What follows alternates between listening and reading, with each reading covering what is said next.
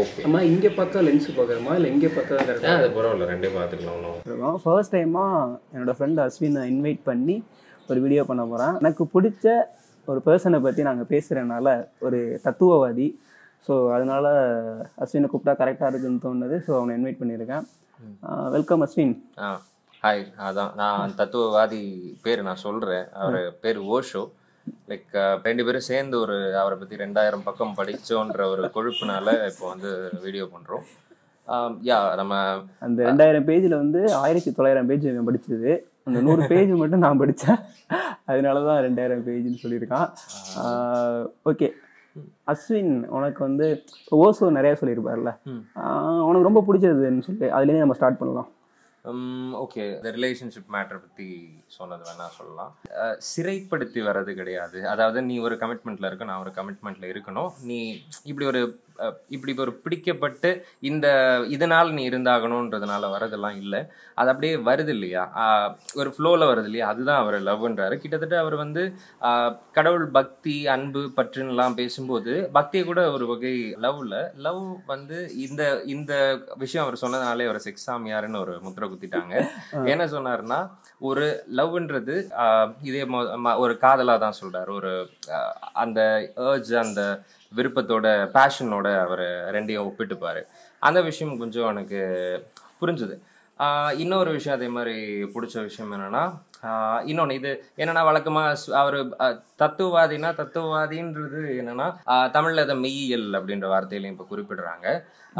என்னென்னா என்னன்னா ரிலீஜியன் அப்படின்றது வந்து ஒரு அப்சல்யூட் அப்படின்னு நம்ம சொல்லலாம். அது வந்து என்னென்னா அது ஆல்ரெடி நிரூபிடுச்சு உங்களை விவாதத்துக்கே அழைக்கலை. கடவுள் இருக்கார். இப்படி இப்படி இந்த வழியா அவரை நீங்க அடைஞ்சிடலாம் அப்படின்ற மாதிரி ரூட் கொடுக்கறது ரிலீஜியன் இதை ஃபாலோ பண்ணி இதை பொண்ணு எக்ஸ்க்ளூடிங் புத்திசம் மாதிரி சில மதங்களை தவிர எல்லாமே ஒரு கடவுளை சார்ந்து தான் புத்திசம் வந்து தன்னை தேடிக்கோ அப்படின்ற மாதிரி ஒரு கான்செப்ட்ல போறது. ஆஹ் ஆனா தத்துவம் அப்படின்னு சொல்றது வந்து அதை அல அதை கேள்வி கேட்கறது. கடவுள்னா என்ன? அதை அலசி ஆராயிறது. இல்லை என்ன எந்த அளவுக்கு அலசி ஆராயும் ரொம்ப சயின்டிஃபிக்காக இல்லைன்னாலும் ஒரு லாஜிக்கல் வைஸாக ஒரு எல்லாருமே உலகத்தில் உள்ள நல்ல சிந்தனையாளர்கள் எல்லாம் சேர்த்து தொகுத்து அவங்க என்ன சொல்லியிருக்காங்க என்ன ஃபைன் பண்ணாங்கன்ற மாதிரி கண்டுபிடிக்கிற ஒரு இது. இவர் என்ன சொன்னாருன்னா இது இவர் சொன்ன அந்த காடுன்றதுக்கு அவர் சொன்ன பாயிண்ட் வந்து ஒரு தத்துவவாதி ஒரு என்ன சொல்லணும் கடவுள் நம்பிக்கையாளனுக்கும் மறுப்பாளனுக்கும் இல்லை அக்னாஸ்டிக்கும் மூணு பேருக்குமே பாதிக்கிற மாதிரி ஒன்று சொன்னார். ப்ரேயர் பற்றி ஒன்று சொன்னார். ப்ரேயர் என்ன சொன்னார்னா கடவுள் இருக்கிறதுனால ப்ரேயர் பண்ணுறது கிடையாது. ப்ரேயர் பண்ணுறதுனால தான் கடவுள் இருக்காரு அப்படின்னு சொல்கிறாரு இது எல்லாமே ஆக்சுவலி பஞ்ச் டைலாக் மாதிரி இருக்கும்ல. இவர் சொன்னதுல பாதி படத்துல பஞ்ச் டைலாக்கும் வந்திருக்கு. ஆனா இதுல ஜோக்காவும் வந்திருக்கு. ஆனா எல்லாத்துலயும் ஒரு டீப்பஸ்ட் திங் இருக்கும். கொஞ்சம் ஆழமா பார்த்தா இருக்கும். ஆஹ், நீங்க உங்க அனுபவத்தை சொல்லுங்க. எனக்கு அவர் வந்து சும்மா இரு அப்படின்னு ஸ்டார்ட் பண்ணாரு எனக்கு ரொம்ப பிடிச்சிருச்சு. சும்மா இருடா அது என்ன பெருசாக இருக்க ஈஸியாக தானே இருக்கும் அப்படிங்கிற மாதிரி தான் நான் நினச்சேன். ஆனால் அவர் சொல்கிறது வந்து வேற. இப்போ ஒருத்தன் வந்து கரெக்டாக நம்மளை புரிஞ்சுக்கணும் அப்படின்னா சும்மா இருந்தாலே போதும் அப்படிம்பாரு. சும்மானா நம்ம எப்படி சொல்ற மொபைல் யூஸ் பண்ணிட்டோ இல்லை லேப்பில் படம் பார்த்துக்கிறது தேட்டரில் போகிறது அப்படிலாம் எதுவுமே இல்லாமல் மனசு எது சொல்லுதோ அதை கேட்காம சும்மாவே இரு. ஒரு பாயிண்ட்ல வந்து உனக்கு எல்லாமே புரிய ஆரம்பிக்கும் அப்படிம்பாங்க. இப்போ நிறைய பேருக்கு வந்து எனக்கு என்ன பிடிக்குதுன்னு தெரில நான் எதை ஃபாலோ பண்ணுறேன்னு தெரிலன்னு சொல்லுவாங்கல்ல. அவங்களுக்குலாம் இந்த மெத்தட் வந்து நான் ஒரு ஈஸியான மெத்தட் ஃபாலோ பண்ணுங்க அப்படின்னு சொல்லுவேன். நீங்கள் சும்மா இருந்தீங்கன்னா கண்டிப்பாக உங்களுக்கான பாத்து வந்து ஒரு பாயிண்ட் வந்து ஓப்பன் ஆக ஆரம்பிச்சிடும் நீங்கள் அதை நோக்கி ஃபாலோ பண்ணீங்கன்னா ஈஸியாக வந்து வின் பண்ணிடலாம். இது நான் சொல்லல ஓசோ சொல்லியிருந்தாரு. ஸோ எனக்கு வந்து அதனால ரொம்ப பிடிச்சது. இன்னொன்று வந்து லைஃப்பை வந்து ஒரு சூப்பராக சொல்லியிருப்பாரு. லைஃப்னா நம்ம இப்போ பிறந்துட்டோம். எந்த எந்த அளவுக்கு நம்ம பிறந்தது உண்மையோ அதே அளவுக்கு நம்ம டெத்துங்கிறது உண்மையான ஒரு விஷயம். நம்ம பிறந்ததுலேருந்து டெத்தை நோக்கி போகிறது தான் லைஃபு அவ்வளோதான் அந்த டிஸ்டன்ஸ் தான் நடந்து போயிட்டு இருக்கோம் யார் யார் எங்கெங்கே நிற்கிறாங்கன்னு தெரியாது. ஸோ இதுதான் லைஃபு அப்படின்னு சொல்லியிருந்தாரா? எனக்கு நிறைய விஷயங்கள் ஈஸியாக இருக்குது. நிறைய காம்ப்ளிகேட்டடாக பார்த்துக்க வேண்டியது இல்லை. அதனால் லைஃப்பில் வந்து பயங்கரமாக சாதிச்சாகணும். சாதிச்சாகணும் தான் அது வந்து அதுக்கு ஒரு புரிதல் வருது எனக்கு. ஸோ அதனால எனக்கு புரிய ஆரம்பித்தது இன்னொன்று வந்து ஒரு வித்தவுட் கண்ட்ரோல் வித்து கண்ட்ரோல்னு சொல்லிட்டு ஒன்று சொல்லுவார். அதுவும் எனக்கு ரொம்ப பிடிக்கும். அதுக்கப்புறம் வந்து நான் நிறைய இடத்துல வந்து ஒரு சில விஷயம் ட்ரை பண்ணுவேன். ஏதாவது ஒன்று வந்து டீப்பாக யோசிச்சுக்கிட்டே இருப்போம். அப்படி யோசிக்கிறனால என்ன ஆகுதுன்னா நம்மளை சுற்றி நடக்கக்கூடிய நூறு விஷயங்களை விட்டுட்டு ஒரே விஷயத்தை மட்டும் ஃபோக்கஸ் பண்ணிட்டே இருப்போம். பேலன்ஸ் தொண்ணூத்தொம்பது விஷயங்கள் வந்து வேஸ்ட் ஆகிடும் ஸோ அதனால நீங்கள் வந்து ஃப்ரீயாக எம்டியாக இருங்க. நூறு விஷயமே உங்களுக்குள்ளே போகும் அப்படிம்பாரு. அப்படி எம்டியாக இருக்கிறதுக்கு நமக்கு ஒரு கண்ட்ரோல் வேணும். அதான் அவர் வித்தவுட் கண்ட்ரோல் வித் கண்ட்ரோல் அப்படின்னு சொல்லியிருப்பாரு. ஸோ எனக்கு வந்து இது ரொம்ப பிடிச்சிருந்தது. அது அவர் இந்த மைண்ட் பத்தி சொன்னது இவர் சொன்னதே தான். அதே பாயிண்ட் தான். நான் நான் ரிலேட் பண்ணிக்கிற விதம் வந்து என்னன்னா மைண்ட் வந்து என்னன்னா ஒரு தொகுப்பு. என்னன்னு சொல்ல ஒரு மந்தை குணத்தோடைய தொகுப்பு அப்படின்னு சொல்லலாம். அதாவது ஒரு விஷயத்துக்கு ஒரு பிரச்சனைக்குன்னா இப்படி தான் ரியாக்ட் பண்ணும் இப்போ வந்து ஒரு ஒரு அழகான வாரணாசின்னு ஒரு நாவல் படித்தேன் அதில் வந்து தொடக்கத்தில் ஒரு ஒரு சில வரி வரும். அதாவது ஒரு பொண்ணு ஆஹ், ஒரு பொண்ணு பற்றின இடம் வரும்போது என்ன சொல்லுவாங்கன்னா ஒரு ஒரு நாட்டுக்குள்ள ஒருத்தர் ஒரு எல்லை பிரிக்கப்பட்ட ஒரு நாட்டுக்குள்ள நம்ம ஜஸ்ட் ஒரு பிரஜையா பிறந்துடும் பிறந்த உடனே நம்ம நாட்டில் எல்லா உரிமையும் நமக்கு வந்துருது இல்லையா? அது ரொம்ப ஒரு எஃபர்ட்லெஸ்ஸாக கிடைச்ச ஒரு விஷயம் தானே. அதே மாதிரி என்ன ஒரு பொண்ணை வந்து நீ கா தாலி கட்டிட்டேன்னா அவளை நீ எல்லாமே நீ ஓன் பண்ணிடுறியா? அப்படின்னு ஒரு கேள்வியை அவர் எழுப்புனது தான் இன்னொன்று வந்து என்னன்னா நாலு என்னன்னா இன்னொன்று வந்து அவர் மைண்டை பற்றி சொல்றது. மைண்டை வந்து மைண்டை நம்பவே நம்பாதன்றாரு. மைண்டு வந்து என்னென்னா ஒரு மந்தை குணத்துடைய ஒரு தொகுப்பு. நம்ம எல்லாருமே எப்படி பார்த்தாலும் நம்மளை அறியாமலே நம்ம நாம ஒரு செல்ஃப் தனி செல்ஃப் இல்லையா? நம்ம அதை எப்படி அணுகிறோம்ன்ற ஒரு தனி முறையை நம்ம வளர்த்து எடுத்துக்காம இது வரைக்கும் இந்த உலகம் ஒரு மந்தை குணத்தோட போயிட்டு இருக்கும் இந்த பிரச்சனைக்கு இப்படி தான் ரியாக்ட் பண்ணணும் இது இப்படி தான் ரியாக்ட் பண்ணணும் அப்படின்னு நம்மளை நம்ம செல்ஃபா உள்ள என்ன இருக்குன்றத நம்ம அடையாம எப்பவுமே நம்ம ஏதாவது ஒன்று பண்ணும்போது வழக்கமா டெய்லி சிரிச்சுக்கிட்டே இருக்க புத்துணர் புத்துணர்ச்சியோடு இருக்கிறவன் கூட அவனுக்கே மைண்டுக்குள்ள அவன் செய்யறதுக்கும் அவன் மைண்டுக்கும் ஒரு ஒரு இன்ச்சு கேப் இருக்கும். அது ஒட்டுதலே இருக்காது. ஒரு டிஃப்ரென்ஸ் நம்ம என்ன நினைக்கிறோம்? நம்ம என்ன பண்ணிட்டு இருக்கோம்? வேற மாதிரி ஒரு டிஃப்ரென்ஸ் இருக்கு இல்லையா? அதுல அவர் வந்து ஓஷோ என்ன சொல்றாருன்னா மைண்டை மறுக்க சொல்றாரு. சும்மா இருன்னு அவர் சொல்றது அதுதான் மைண்டை சொல்ற எதையுமே கேட்காது. ஆஃப் பண்ணு. இப்போ நம்ம சும்மா இருந்துகிட்டே இருப்போம். இதுதான் இந்த subtle out of be not giving a ஃபக்குன்னு ஒரு புக் வந்துருச்சு இல்லையா? அதுல கூட அதுதான் சொல்லியிருப்பாங்க. நம்ம மைண்ட் வந்து சும்மா இருந்தாலே கூட நாட் கிவிங் ஃபக் ஓகே இல்லை. அது கண்டுக்காதன்றது அர்த்தம். அது கிவிங் எ ஃபக்னா கண் கண்டுக்கிறது. அந்த மாதிரி அர்த்தம். அந்த ஒரு இதுல என்ன சொல்லியிருப்பாருன்னா மைண்ட் என்ன இப்ப என்ன சொல்லிட்டு நான் மறந்துட்டேன். உனக்கு எதுவும் ஞாபகம் இருக்கா? நாட் கிவிங் கண்டுக்க. டேய், அது கண்டுக்காத மைண்ட் இருக்கு ஆமா மைண்ட் வந்து ஓகே நான் அப்படியே கூட கண்டினியூ பண்ணிக்கிறேன். ம், என்னன்னா இப்போ வந்து நம்ம வந்து மைண்டில் ஒன்று ஓடிட்டு இருக்கு ஒன்றும் இல்லை இப்போ நாளைக்கு ஒரு விஷயம் நம்ம பண்ண நினைக்கிறோம் அப்படின்னா அது எப்படி நம்ம யோசிப்போம்னா இதுக்கு முன்னாடி நமக்கு என்ன ப்ராக்டிஸ் இருக்கோ நம்ம மைண்டு வந்து ஒரு ஒரு விதமான ஒரு முடிவு வந்து ஆல்ரெடி கால்குலேட் பண்ணி வச்சுருக்கோம். நமக்கு நடந்த இதுக்கு முன்னாடி நடந்த விஷயத்தை வச்சு. ஸோ அதுக்கும் நாளைக்கு நடக்க போகிற விஷயத்துக்கு சம்மந்தமே கிடையாது. ஸோ அதனால் அதெல்லாம் நம்பிக்கிட்டு இருக்காதீங்க ஃபஸ்ட்டு மைண்டை வந்து நம்பாதீங்கிறத சொல்லியிருப்பாரு. ஆமா ஞாபகம் வந்துருச்சு. அதாவது நம்ம சும்மா இருக் இப்போ நம்ம சும்மா இருக்கோம்னு வச்சுக்கோங்க. ஒரு விஷயம் நடக்குது. இப்போ இப்போ ஒரு இந்த மாசம் நடக்க வேண்டியது ஒரு ரெண்டு மாசம் கழிச்சு தள்ளி போகுதுன்னு வச்சுக்கோங்களேன். நம்ம மைண்ட் வந்து இல்லாதது பொல்லாதது யோசி என்ன நீ சும்மா இருக்க? எப்படி நீ சும்மா இருக்கலாம்? நீ வந்து பயப்படு. நம்ம சோகப்படுத்துறது தானா நம்ம மைண்டே பண்ணும் இல்லையா? மைண்டுக்கு ஒரு வேலை இல்லை. அது அது நம்ம நம்மளை பிரித்து அந்த நமக்கு இதுக்கு முன்னாடி பர்சீவ் பண்ணப்பட்ட இன்ஃபர்மேஷன் எல்லாம் நம்மளை அப்படி தானாவே அதை இல்லை இப்படி தானே அவர் வருத்தப்பட்டார் இப்படி தானே இவர் பண்ணாரு. அவங்களுடைய இதெல்லாம் எடுத்துட்டு வந்து அவனுக்கு இப்படி தான் ஆச்சு அவன் லைஃப் என் கூட ரிலேட் பண்ணிக்க முடிஞ்சது. அந்த மாதிரிலாம் நம்ம சிந்திக்கிற ஒரு இதுவும் இருக்குல்ல. நம்ம எப்படியும் நம்ம நார்மலாக கரெக்டாக தான் இருக்கும். சும்மா இருக்கும்போது கரெக்டாக தான் இருக்கும். அவர் அதுலேருந்து கரெக்டாக வழி தப்பி கொண்டு போகிற வேலையை வந்து அது பண்ணுது அப்படின்னு ஒன்று சொன்னார். அப்புறம் நான் கரெக்டாக தான் இருந்திருக்கேன் சும்மா. இப்போ இப்போ தான் தேவையில்லாமல் கன்ஃபியூஸ் ஆகிட்டு இருக்கேன்னு நினைக்கிறேன். அப்புறம் அவர் வந்து எனக்கு வந்து ரொம்ப முக்கியமான விஷயம் வந்து ஒன்று எனக்கு ஒரு பாத்து ஓப்பன் பண்ணது என்ன அப்படின்னா ஃபர்ஸ்ட்ல எனக்கு வந்து ஒரு மாதிரி சோகமாக இருக்குது ஏதாவது ஒரு ஃபீலாக இருக்குது அப்படின்னா அந்த பாசிட்டிவ் திங்கிங்னு சொல்லிட்டு ஒரு சீக்ரெட்னு புக் அதை படிச்சுட்டு பைத்தியக்காரத்தனமெல்லாம் நிறைய பண்ணிகிட்டு இருந்தேன். பாட்டு கேட்குறது இல்லைன்னா ஃப்ரெண்ட்ஸோட வெளில போகிறது அதை டைவெர்ட் பண்ணால் ஏதாவது பண்ணிட்டே இருப்போம்ல. அப்படி பண்ணாதீங்க அப்படிம்பாரு. இப்போ உனக்கு அழுக வந்து உட்காந்து அழுடா அதனால உனக்கு என்ன பிரச்சனை இப்போ? சோகம் வந்தால் கான்சியஸாக சோகமா இரு. லைஃப்ங்கிறது வந்து எல்லா எமோஷன்ஸும் சேர்ந்தது தான் எப்படி சிரிக்கிறோமோ அப்படி தான் அழுகணும் ஸோ ஓகே நீ அது ஒரு டேஸ்ட் தான். அதை பார்த்துட்டு நீ போயிரு. அப்படி இல்லாமல் நீ அதை அதை ஏமாத்துறதுக்காக நீ ஒரு விஷயமா பண்ணிக்கிட்டே இருந்தேன்னா அது வெளியிலலாம் போகாது. உன்னுக்குள்ள உன் உள்ள வந்து அப்படியே அது ஸ்டக்காக இருந்துக்கிட்டே இருக்கும். ஒரு நாள் வந்து பயங்கரமாக வெடிச்சு வெளில வந்துடும் ஸோ சோகமாக இருந்தால் இரு. அதனால எந்த தப்புமே இல்லை அப்படின்னு சொல்லியிருப்பாரு. லைஃப்லையுமே பாரு இப்போ ஒரு ரெண்டு பேர் இருந்துட்டு ஃப்ரெண்ட்ஸாக இருக்கட்டும் இல்லை லவர்ஸாக இருக்கலாம் யாராவது இருக்கலாம். சம்மந்தமே இல்லாமல் ஒரு டைத்தை வந்து திட்டுவாங்க. அது நமக்கே இருக்காது. ஒன்றும் இல்லை அந்த ஃபோன் எடுத்துட்டு வாம்பாங்க. எடுத்து வர லேட் ஆனாலோ இல்லை ஏதோ ஒரு சின்ன விஷயங்கள் பண்ணாமல் இருந்தாலும் கோவம் வந்து திட்டுவாங்க. அது காரணம் அன்னைக்கு அப்போ நடந்த விஷயமா இருக்காது. இதுக்கு முன்னாடி நடந்த விஷயங்கள் கொஞ்சம் கொஞ்சமாக உள்ளே சேர்ந்து சேர்ந்து அது அப்போ வந்து பஸ்ட் ஆயிடுச்சு ஸோ இது படிச்சதுக்கு அப்புறமா ஒரு சில பேர் வந்து ரியாக்ட் பண்ணுறது வந்து நம்மளால ரீட் பண்ண முடியும். ஏன் அவங்க வந்து இப்படி பண்ணிட்டு இருக்காங்க அப்படின்ட்டு. அதுலேயே ஒன்று சொல்லியிருப்பார்ல அவரு யாராவது ஒருத்தவங்க சொல்றாங்கன்னா அந்த வார்த்தையை விட்டுரு. அது எய்ம் என்ன? அப்படிங்கிறது வந்து நீ பாரு. அப்படி கவனிக்கிறப்போ நம்ம நம்ம ஈஸியாக ட்ரிகர் பண்ணிட முடியாது. அவங்க கிட்ட நல்ல சூப்பர் மாதிரி பேசிட்டு இருக்காங்க வேலைக்கு போய் ரெண்டு ஓரா பேசிட்டு இருப்பான். நம்ம சும்மா ஜாலியாக இருப்போம் அப்படிங்கிற மாதிரி நமக்கு தோண ஆரம்பிச்சிடும் ஸோ எனக்கு இந்த மாதிரி விஷயங்கள் வந்து அதான். ஆக்சுவலி என்னை பொறுத்த மட்டும் இப்போ வந்து இப்போ நான் ஃபர்ஸ்ட் எல்லாம் சொன்னேன்ல அந்த ரிலேஷன்ஷிப் பற்றி ஒரு விஷயம் எல்லாம் இருக்கு இல்லையா?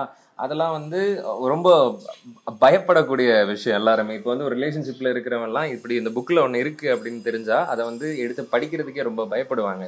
ஐயோ அவங்களுக்கு ஆக்சுவலி அது எப்படி ரிலேட் பண்ணிக்கிறது? ஒருவேளை நம்மளது சரியா தப்பா இல்லை அவர் ஆனால் குருட்டுத்தனமாக அவரை ஃபாலோ பண்ணாமல் அவரை நம்ம பிரித்து தான் எடுத்துக்கணும் சொல்ல போனால் கிட்டத்தட்ட அதாவது அவர் என்ன சொல்கிறது அந்தந்த சர் ஒரு டோட்டலாக அவருடைய பாடி ஆஃப் ஒர்க் எல்லாத்தையும் எடுத்து நீங்கள் பார்த்தீங்கன்னா அவர் நார்மலாக பேசுகிற மாதிரி தான் இருக்குது இப்போ வந்து ஒரு புக் ஒரு ரைட்டர் எழுதுகிற மாதிரி இருக்குது ரைட்டர் எழுதுறது எப்படி இருக்கும்னா யூஸ்வலாக ரிப்பீட்டேஷன் இருக்காது. இந்த பேரால் இது முடிச்சிருவார் அது முடிச்சிருவாரு. மோஸ்ட்லி வார்த்தைகள் கூட ரிப்பீட்டேஷன் இல்லாமல் எழுதுகிற அளவுக்கு தான் எழுத்தாளருக்கு பயிற்சி இருக்கும். பட் ஓஷோ எடுத்துட்டிங்கன்னா ஒட்டு மொத்தமாக அவர் பேசினது தானே புத்தகமாக இருக்கும். அதில் பார்த்தீங்கன்னா அவர் இங்கே இந்த ஒரு ஒரு பேரபிள் ஒரு குறுங்கதை ஒன்று சொல்லியிருப்பார். அதை எடுத்து வேற இடத்துல இந்த மாதிரி வேற மாதிரி ரிலேட் பண்ணிப்பார். ஸோ நம்ம அதை ரிலேட் பண்ணி பார்த்துக்கிறதுக்கே நம்ம கொஞ்சம் கான்ஷியஸாக படிக்கணும். இதை எது கூட ரிலேட் பண்ணுறாரு அவர் மீன் பண்ணுற விதத்தில் தான் நமக்கு வாழ்க்கையில் வந்து அந்த விஷயம் இருக்கா? ஏன்னா அவர் ஃபுல் சொல்கிறத முற்றிலும் முற்றிலும் ஃபாலோ பண்ணால் அவரை மாதிரி ஒரு ஒரு சன்னியாசி ஆகலாம் ஒரு சாமியார் ஆகலாம். இல்லை அவரை அவர்? அவரை ஆ- ஆமா ஆமா. யாரு? நம்ம தலைவர் ஐயோ அவர் பேர் நித்யானந்தா எல்லாம் எப்படி வந்தாரு? இவரு ரஜினிஷ் அமெரிக்கால ரஜினிஷ் புரம்னு ஒண்ணு ஆரம்பிச்சு அவர் தப்பெல்லாம் அதெல்லாம் எனக்கு தெரியல. அவர் என்ன இல்ல இல்ல அதெல்லாம் பண்ணல. சும்மா அந்த- பேச மட்டும் எடுத்துக்கங்க. நீங்க ஃபுல் ஃபுல்லா அவர் ஆமா ஆமா. நினைச்சு ஒரு கல்ட் நல்ல ஃபார்ம் மனுஷன். பண்ண ஆமா ஆமா. நல்ல மனுஷன் தான். அதுல மறுப்புல அந்த கல்ட் ஃபார்ம் பண்ணாருல்ல அங்க ஒரு தனி லைஃபுக்கான ஒரு சொர்க்கமான ஒரு இடம்னு இதே கான்செப்டில் தான் நம்ம நித்யானந்தா கைலாசா அண்ட் இன்ன இதரப்புற சாமியார்கள் நம்ம ஜக்கி வாசுதேவ். அதெல்லாம் ஓஷோ கிட்ட இருந்து ஆட்டிய போட்ட ஐடியாக்கள் தான். அதை வந்து அதுக்கு முன்னாடி பண்ணவங்க இருக்கலாம் பட் ஓஷோ பண்ணது தான் வந்து ஒரு வேர்ல்டு வைடு கவனம் பெற்ற ஒரு வேற லெவல் சம்பவம் அவர் பண்ணது. ஏன்னா இங்கே பெரிய இந்தியாவில் பிரபலமான சாமியார் ஆயிட்டாரு. உடனே அவர் வந்து அமெரிக்கா போகிறார் அவருடைய ஆசிரமத்தை அங்கே அங்கேயும் இருக்குது அங்கே உலகம் ஃபுல்லாக இருக்குது ஒரு ஹெட் குவார்ட்டர்ஸ் மாதிரி அவர் அந்த இடத்த அமெரிக்காவில் ஒரு இடத்த பிடிக்கிறாரு. அந்த இடத்துக்கு பேரும் ரஜனீஷ்புரம் அப்படின்னு மாத்துறாரு. அங்கே வந்து புல்லு பூண்டு இல்லாத பெரிய நிறைய ஆட்கள் எண்ணிக்கை இல்லாத ஒரு ஊர் இருக்குது அந்த ஊரை வந்து கிட்டத்தட்ட அந்த நிலத்தையே டோட்டலாக வாங்கி வளைச்சு போட்டு அங்கே டேம் எல்லாம் கட்டுறாங்க. அவருக்கு அங்கேயே விவசாயம் பண்ணுறாங்க அங்கே விளை விளைச்சலை உண்டாக்கி அங்கேயே சூப்பரான ஒரு சொர்க்கம் மாதிரியான ஒரு இடமா கிரியேட் பண்ணிக்கிறாங்க. அப்புறம் இன்னும் மேற்கொண்டு வேற ஒரு லெவல்னா அங்கே இருக்கிற சட்டங்கள் அப்போது வீக்காக இருந்ததுனால அவர் வந்து அங்கே பொலிட்டிக்ஸில் என்டர் ஆகி அங்கே அவங்களுக்கு இந்த மா ஷீலான்றவங்க வந்து துணைக்கு இருந்தாங்க. அவங்க மூலமாக அங்கே அரசியல் என்ட்ரி கொடுக்கலான்ற ஒரு இதுக்கு வந்துட்டாரு. அதுக்கான ஏற்பாடுகள்லாம் பண்ணப்போ என்னென்னா அங்கே அங்கே ஒரு பெரிய பஸ்ஸஸ் எல்லாம் அனுப்பி அமெரிக்கா ஃபுல்லாக தெரிஞ்சுக்கிட்டு இருக்க இந்த ஏழைப்பாழைகள் இந்த கொலை பண்ணவங்க வீடு இல்லாதவங்க அவங்களெல்லாம் கூட்டிட்டு வந்து இங்கே கூட்டு சேர்த்து இங்கே அவருடைய ஆசிரமத்தில் பெரிய அந்த ஆசிரமத்தில் வச்சு அவங்கள ஒரு நல்ல லைஃப் அவங்களுக்கு ஏற்பாடு பண்ணி கொடுத்தாரு. ஆனால் இவங்களை கவுக்கிறதுக்கான பிளானை வந்து அமெரிக்கா கவர்மெண்ட் பண்ணிகிட்டே இருக்குது அப்போ வந்து என்ன நடக்குதுன்னா இங்கே இவங்க எலெக்ஷனை வந்து தடுக்கிறாங்க. ரொம்ப ஃபியூரியஸாக தடுக்கிறாங்க. அதை நடக்க விடக்கூடாதுன்ற உறுதியில் இருக்கிறாங்க. ஆனால் இது இங்கே கூட்டிட்டு வந்த ஆட்கள் இருக்காங்களா தெருவுலேருந்து அதில் அவங்க வழியாக ஒரு ப்ரெஷர் வருது. அவங்கள அடக்கி வைக்கிறதுக்காக இவர் போதை மருந்து கொடுக்குறாரு அங்கே. அங் அந்த ஒரு மேட்டர் வந்து மாட்டிக்கிட்டு ஒரு பெரிய இதுவாக இருந்தது. ஆக்சுவலி இது இதை பற்றின ரொம்ப டீட்டெயிலான விஷயம் வந்து நான் இப்போ போக விரும்பல. நெட்ஃப்ளிக்ஸில் வந்து வைல்டு வைல்ட் கண்ட்ரி அப்படின்னு ஒரு டாக்குமெண்ட்ரி இருக்கு அது ரொம்ப வெலாவரியா ரொம்ப மியூசிக்கலாக சூப்பராக அது இருக்கு. அதை நீங்கள் வாய்ப்பு இருந்தால் அதை பாருங்க. அதில் ஒரு இது தெரியும். நான் எங்கேயோ போயிட்டேன். நீங்கள் சொல்லல ஏன்னா அவர் ஒண்ணு சொல்லியிருப்பாரு. யாரு போலீஸ் சாமியார் அப்படின்னா எனக்கு அப்புறம் வர எல்லாருமே போலீஸ் சாமியார் தான். ஆமாம் ஏன்னா அவர் வந்து ஒரு கார்பரேட் ஸ்டைலு கொண்டு வந்துட்டார் இல்லையா? ஸோ இதுக்கப்புறம் வர்றவங்க வந்து அதை யூஸ் பண்ணி என்ன பண்ணுவாங்கன்னு அவருக்கு அப்படி அந்த ஐடியாவில் அவர் சொல்லியிருப்பாரு. ஸோ நம்ம எல்லாரும் இப்படி சொல்லிட முடியாது. எனக்கு வந்து ஓஷோ போதும் ஜேகே போதும்? ஆமா. அவர் அந்த டேட்ல ஒரு மூணு பேர் முக்கியமானவங்க. ஓஷோ ஜேகே ரமண மகர ரிஷி கரெக்டான சொல்றேன் அஹ் மகரிஷி. மகரிஷி. ஓகே. அந்த அந்த மூணு பேர் மட்டும்தான் அவரே கொஞ்சம் ரெஸ்பெக்ட் உள்ள ரெஸ்பெக்டாக பார்த்த ஆட்கள். ஆட்கள். ஆட்கள். மகான்கள். மகான்கள். பிலாசபிஸ்டுகள் ஓகே விடு போதும் லென்த்தாக போகுது. அவர் வந்து எனக்கு லைஃப்பை வந்து ஒரு ரொம்ப ஈஸியாக புரிய வச்சாரு. என்னன்னா எது உண்மையான விஷயம் அப்படின்னா டெத்து தான் உண்மையான விஷயம் அப்படிம்பாரு. நம்ம பிறந்துட்டோம் நம்ம டெத்தை நோக்கி போடுறது தான் நம்ம லைஃபு அது ஒரு பாதை தான். அவ்வளோதான் அதை தாண்டி அது ஒன்றும் பெருசாக ஒன்றுமே கிடையாது. அது நம்ம வந்து சந்தோஷமாக ஹாப்பியாக போகலாம். இப்போ நீ பெரியவன் நான் பெரியவன் அப்படிங்கிறது எல்லாமே உடையுது பார்த்தீங்களா அந்த ஒரு விஷயத்தில்? ஸோ எனக்கு வந்து அவர் சொன்னதில் ரொம்ப பிடிச்சிருந்தது. அப்புறம் வந்து மெடிடேஷனுக்கும் கொஞ்சம் ஈஸியான வேலை வந்து அவர் சொல்ல ஆரம்பிச்சார். புத்தர் சொன்னது ரொம்ப ஈஸியான வழி தான் மூச்சை வந்து ஃபாலோ பண்ணுறது அவர் வந்து நூறு மெத்தடில் வந்து ஓசோ சொல்லியிருப்பார். இது மாதிரி நூறு மெத்தடில் நீங்கள் பண்ணீங்கன்னா மெடிடேஷன் தான் அதுன்ட்டு அது எல்லாராலையும் டைம் ஸ்பெண்ட் பண்ணி உட்காந்து பண்ண முடியும் பண்ண முடியாது. நிறைய பேருக்கு அந்த மைண்ட் செட்டே இருக்காது உட்காந்து பண்ணணுன்ட்டு அவங்களுக்கு என்ன சொல்லுவார்னா நீ என்ன பண்ணுறியோ அதை கான்சியஸாக பண்ணு. இப்போ நீ சாப்பிட்றன்னா சாப்பிட்றங்கிறதுல கான்சியஸாக பண்ண. சாப்பிட்டுட்டு இருக்கப்போ நாளை ஆஃபீஸ் டைம் லேட் ஆயிருமோ? அங்கே என்ன சொல்லிட்டு இருப்பாங்களோ? அப்படின்ட்டு அதெல்லாம் யோசிக்காத. சாப்பிட்றனா சாப்பிட்றா. நடந்து போறனா நடந்து போ. ஸோ இப்படி பண்ணுறது எல்லாமே ஒரு மெடிடேஷன் தான் அப்படிம்பாரு. ரன்னிங் போடுறாங்க இல்லையா? ஸ்போர்ட்ஸ் பிளேயர்ஸு அவங்க எல்லாமே ரொம்ப நேரம் வந்து மெடிடேட் மனநிலையில் இருப்பாங்க அந்த மாதிரி ஏன்னா ஓடிட்டே இருக்கப்போ நம்ம வேறு எதுவும் பெருசாக திங்க் பண்ண மாட்டோம். அதுக்கப்புறம் நான் என்ன யோசிச்சு பார்த்தேன்னா நம்ம விளையாடுறோம்ல.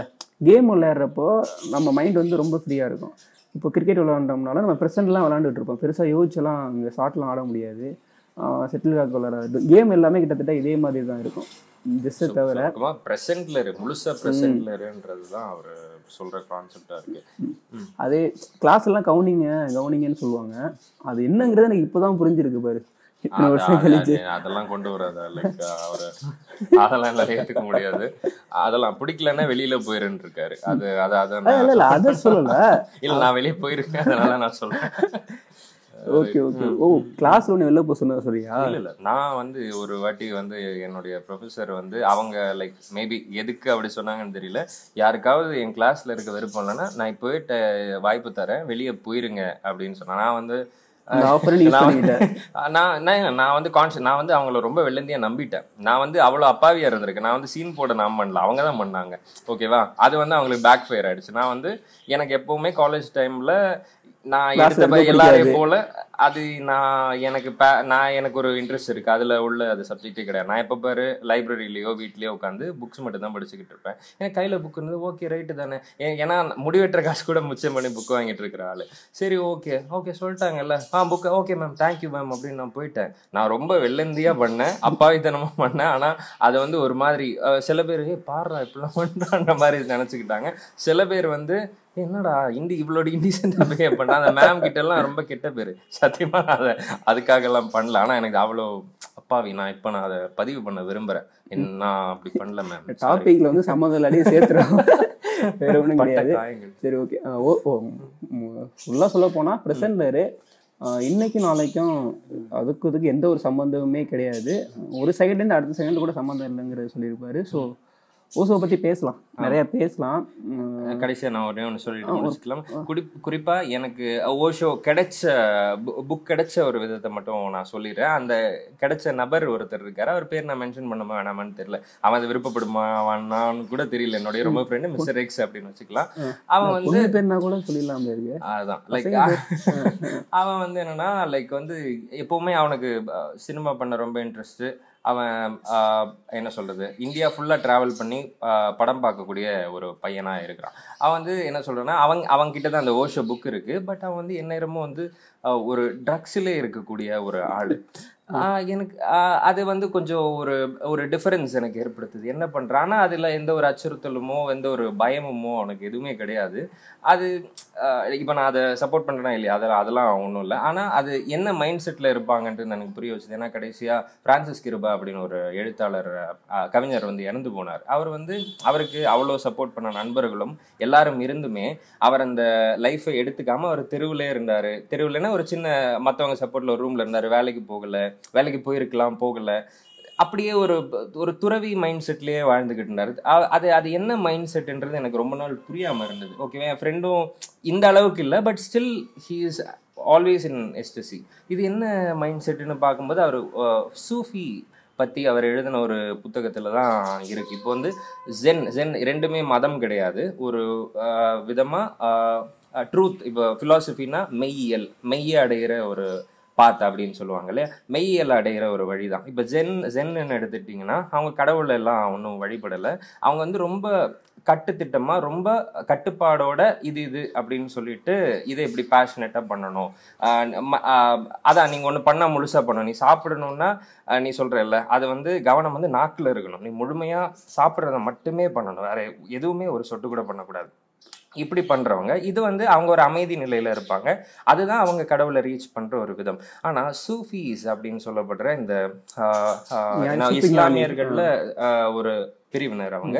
அவங்க வந்து நடனம் மூலமா தான் கடவுளை அடைகிறாங்க போதை மூலமா தான் கடவுளை அடைகிறாங்க போ போதைனா அதாவது அவங்க அதை வந்து பக்தியா பாக்குறாங்க. வாழ்க்கைனா கொண்டாட்டம் சந்தோஷம் அது அது அதுக்கு தானே நம்ம இருக்கோம். இப்போ நம்ம ரூமி ரூமின் நம்ம கோர்ட்ல கோர்ட்ஸ் எல்லாம் நிறைய பார்த்துருப்போம் இல்லையா? அவர் வந்து அவர் வாழ்க்கையுடைய கடைசி தருணம் வந்து முப்பத்தி ஆறு மணி நேரம் நடனமாடி இறந்து போனாராம். ஓகே. அது அது உச்சமா நினைக்கிறார். அந்த அந்த அந்த லைஃப் ஃபுல்லாவே ஒரு கொண்டாட்டம் தான் இந்த அப்பதான் எனக்கு அதோடைய இன்னொரு பரிமாணம் எனக்கு தெரிஞ்சு. இப்போ அது தெரிஞ்சு நான் அந்த ரூட் போறேனா போலியான்றதுலாம் இல்லை. அதை நான் தவிர்க்கலாம் ஒருவேளை நான் அந்த ரூட் போனா அதை விட்டுட்டு அப்படியே வலிக்கி என் ஃப்ரெண்ட் வந்து தெளிவா இருக்கான். நான் வந்து வலிக்கி சரின்னு கீழே போகலாம் ஓகேவா நான் அது போறேன் போகல. என் லைஃப் எக்ஸ்பீரியன்ஸ் வேற அவன் லைஃப் எக்ஸ்பீரியன்ஸ் வேற. ஓகே அந்த விஷயம் இல்லை. பட் அதுல வந்து இவங்க என்ன மைண்ட் ஸ்டேட்ல இருக்காங்க அப்படின்ற ஒரு விஷயத்தை எனக்கு ரொம்ப சூப்பரா புரிய வச்சது ஓஷோ. அப்போ டிக்டாக் பண்றவங்கலாம் ஞானம் அடைஞ்சிருவாங்கன்னு நினைக்கிறேன். நான் எதுவுமே குறைவில்லை. இந்த ஒரு எஸ்ரா ஒரு கதை எழுதியிருப்பாரு. வாத்துகள் வந்து லைனா போகும் டெய்லியும். அதை பார்த்துட்டு ஒருத்தர் ஞானம் அடைஞ்சிருவாரு. பாரா சரி நாலுல இருந்து வாத்து வாத்திங்க இல்ல. அதுதான் அது எல்லாருக்குமானது இல்லை எல்லாருக்கும் அது இல்லை ஏதோ ஒண்ணு இருக்கும். Okay okay. Okay okay. Okay okay நன்றி. எல்லாரும் ஞானம் அடையுங்கள். ஞானமடையுங்கள் ஓசவாக மாறுங்கள். பிரார்த்தனை பதில்கள் ஓகே ஓகே. ஓகே. நன்றிப்பா.